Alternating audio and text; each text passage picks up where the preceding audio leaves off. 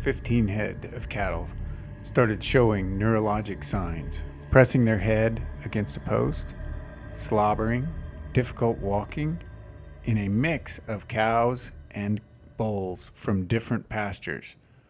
All 15 ultimately died. Welcome to Tox Talk. I'm Brad White. Happy to be joined by Dr. Scott Fritz, who's a clinical assistant professor of toxicology here at the Kansas State College of Veterinary Medicine. Hi, Scott. Hi, Brad. Happy to have you here with us today to talk about this case. And as we've mentioned before, all of these cases are taken from the past, and we've changed some details to make them not tied to any specific operation. But also want to share these because these are great examples of things that you've seen in your career, and hopefully others can prevent these. And I want to start with this case. So I mentioned at the top, we're talking neurologic signs. What are some of the first things that start going through your mind? Uh, neurologic signs are pretty common from a toxicology case presentation. Um, there's a fairly long list of differentials, but when you start talking about multiple pastures on the same place, multiple age classes of animals, so there were adult cows, adult bulls, um, there are even some cattle on feed. Just you know, you'd find a situation like this all over the place.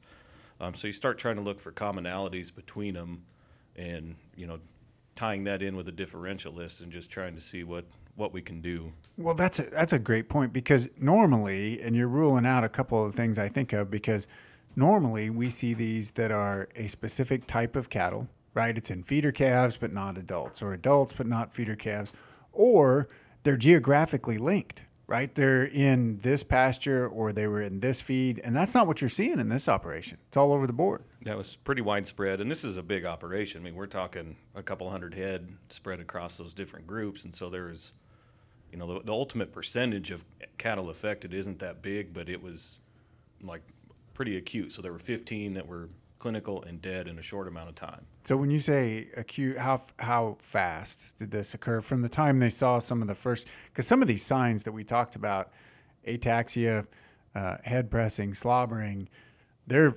not easy to. They're easy to see. Yeah, and it was. So my understanding was, um, you know, pick a day. It was a Wednesday. I got the phone call about noon, and the veterinarian had got the phone call that morning, and so it must have been overnight. You know, that day uh, so we're talking hours, you know, on an hour scale, not necessarily a days kind of thing. Okay, so in the hours, you start seeing calves or cows that are having these issues. What's the first step you want to go through? That's a, that's a good question. It's a stressful situation for everybody. You know, you've got multiple pastures, and, and you know the producers making laps trying to see how widespread the problem is um, I don't envy the veterinarian for being in that position um, when you get out there, but I think the first thing you got to triage if there's some clinically affected cows that you think that you could have a you know positive chance of fixing the issue, you got to go there first. So what's your what's your first at this point? We don't know what it is. What are some of the first things you would try treatment wise?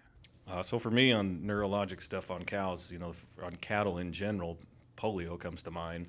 Um, there's some infectious stuff, listeriosis, that kind of thing. So I think you know, from a treatment standpoint, I'm going to start with thiamine, maybe a corticosteroid, and potentially an antibiotic if there if there's a listeria chance involved. Yeah, and w- what about things like lead? Does that come to because lead could cause some of these same signs? How come how come that didn't pop to mind in this case? Oh, it, it does pop to mind, but the treatment for lead is going to be pretty much the same. I mean, the yeah. the brainer treatment I always called it, or some people call it 20 20 20. Yeah. Um, you know, that's it's there's not a lot of specific therapies for something like that. And, it, and it'd be odd to have this many lead cases occur. Now you could have this many lead cases, but they'd be a little more sporadic. Would be my expectation. Is that align with what you've seen? Uh, you do see some acute lead cases. You know, the ones that come to mind are a battery gets chewed up in a mixer wagon or something where you've got a definite exposure, and the timeline can look like this.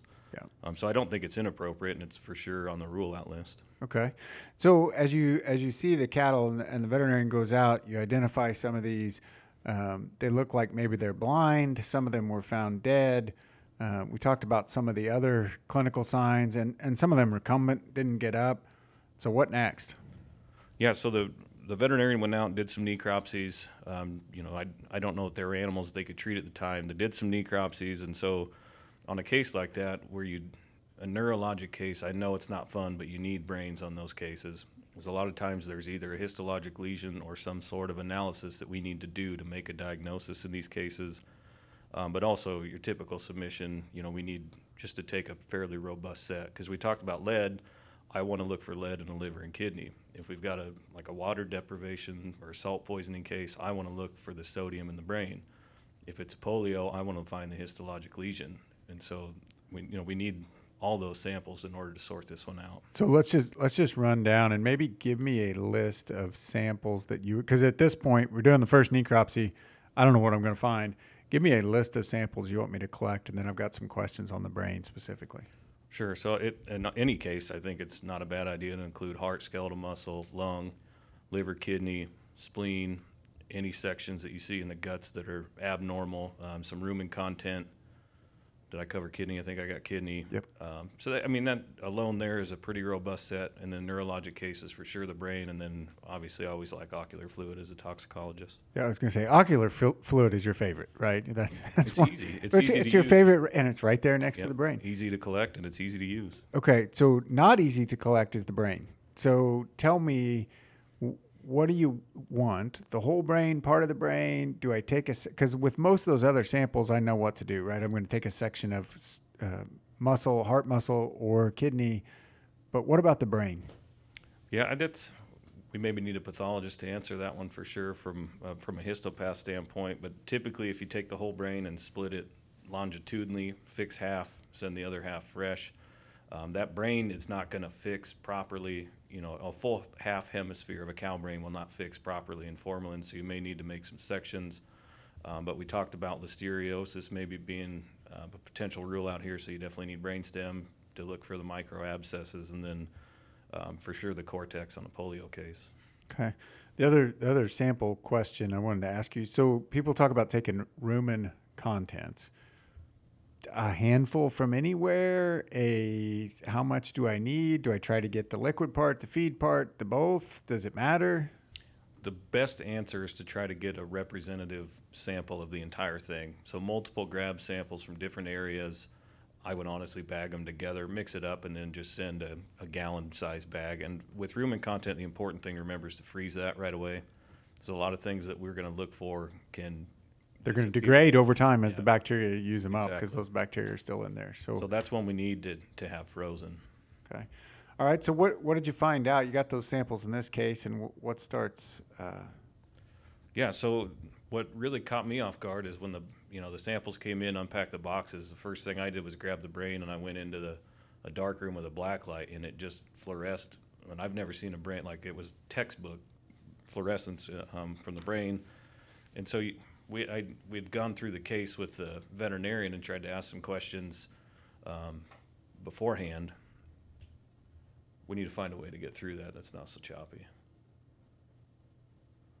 because like so the, we had had this submission and then i had talked to her she went and did the necropsies and then in the meantime they had been treating with thiamine and had cows recover so that kind of clued us in so i don't know how Okay. you want to loop that in Um,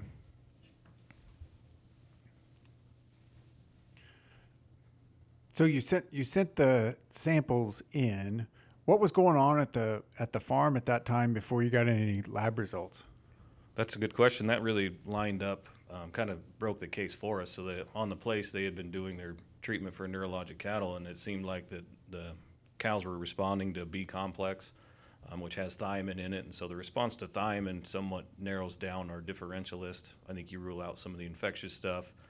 Uh, thiamine will be somewhat supportive of a lead diagnosis but it really hammers in on like true polio like a sulfur associated polio Okay, so even before you got any lab results back, you're thinking of uh, sulfur associated polio because sometimes we t- we talk about polio.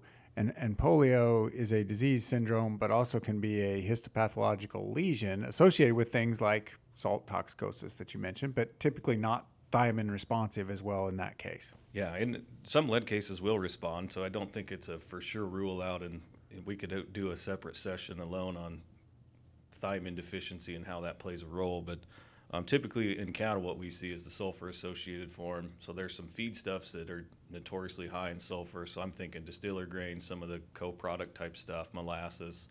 So those are a lot of the things that I ask questions of, and there were none of the none of that in the ration in this case. Um, so it threw a curveball there, and then the fact that they were responding. So you have a clinical polio, but not a typical polio that, that I get involved with. So then, what we want to see is what's the what's the diagnosis. So when you got back the tissues and we're able to look at those, we've had some cattle respond. Might be polio. What'd you see on the tissues? Yeah, the the brain fluoresced about as pretty as I've ever seen a brain. Typically, that you know they don't always do it, and this one lit up really well, and so that supported that diagnosis. The histopath, you know, we had the histologic lesions of polio encephalomalacia, um, so that fit in line, and now we need to go back and figure out why. Okay, and and that's where you'd already asked some of the basic questions where we think about distillers or or even the water can have high sulfur content. So what's the ne- what's the next step? So they sent the entire ration. So this all these cattle had access to grass, but it was later in the fall. There wasn't a lot of actual forage left, and so the the ration that they were getting was trash from a cotton gin. It had some soybean hulls in it and some poultry litter, um, which if you run that through a ration program, it's actually you know you can get a pretty decent ration out of those things. And so trying to figure out which of those has elevated sulfur, and that's where my mind went. And so the ration in total was 0.6% sulfur, which you know, depending on what you read, 0.3 to 0.4 percent is the maximum that you should have, and then you can start approaching polio from there. And so I went further and tried to physically separate that. And so the stuff from the cotton gin, there was, you know, as a filler, there was basically nothing in there. Um, I couldn't separate out the soy hulls with some of the finer particles, but the chunks of what I assume was fecal material and some of the chicken litter was one percent sulfur. So to me, that's the Wow. yeah, that's the main contributor there. Is that is that typical in chicken litter, or because I know that there are some folks that use that as components? Is that is that a typical percent there, or is this abnormal for some reason? I think it's abnormal for some reason. So I went to dig through the NRC and they've got 0.2% listed for chicken litter. So I think it's recognized that there's some there, but I don't know why this was so elevated. And so trying to do some digging, you know, posing questions to some of our poultry colleagues, it sounds like they some places will use elemental sulfur um, to adjust the diet and kind of cut down ammonia emissions um, in the barns themselves. Um, and it's also got some activity against some of the fowl mites that they fight. And so that's purely suspect at this point, but I wonder if there's not something there that's happening. So so in this case, the the resolution is we got to take that feed away, right? Or or dilute it out further, or what? How did you manage that? Yeah, they just took it away. Um, so there's, you know, they had certain percentages of those feed components mixed in, but they just took um, that litter away. And I think it'll be a really real challenge to figure out what actually was going on because it was, you know, multiple different places blended together. Um, so I don't know that we'll ever pinpoint that, but Had they case, had they been using this same mix of feed previously and then started having problem, or was this a brand new mix for this operation? They had been using the same components, but they changed the percentage of the mix. It was like 10 days ahead of time. And then it sounds like there was some, a new f- person doing the feeding, you know, on a short term basis. And then after that, we had this problem. So I don't know that we'll ever get the clear answer Yeah. there. But um, yeah, I think at the end of the day, I think we just need to recognize that poultry litter could potentially cause a problem. Um, and it's, you know, maybe not relying on book values all the time. And Well, well, I think that's a great point. With any of our byproducts, we know that d- depending on the specific byproduct or co-product, however you want to term it, there's variability. And load to load, there can be relatively large differences, which in this case made a huge difference.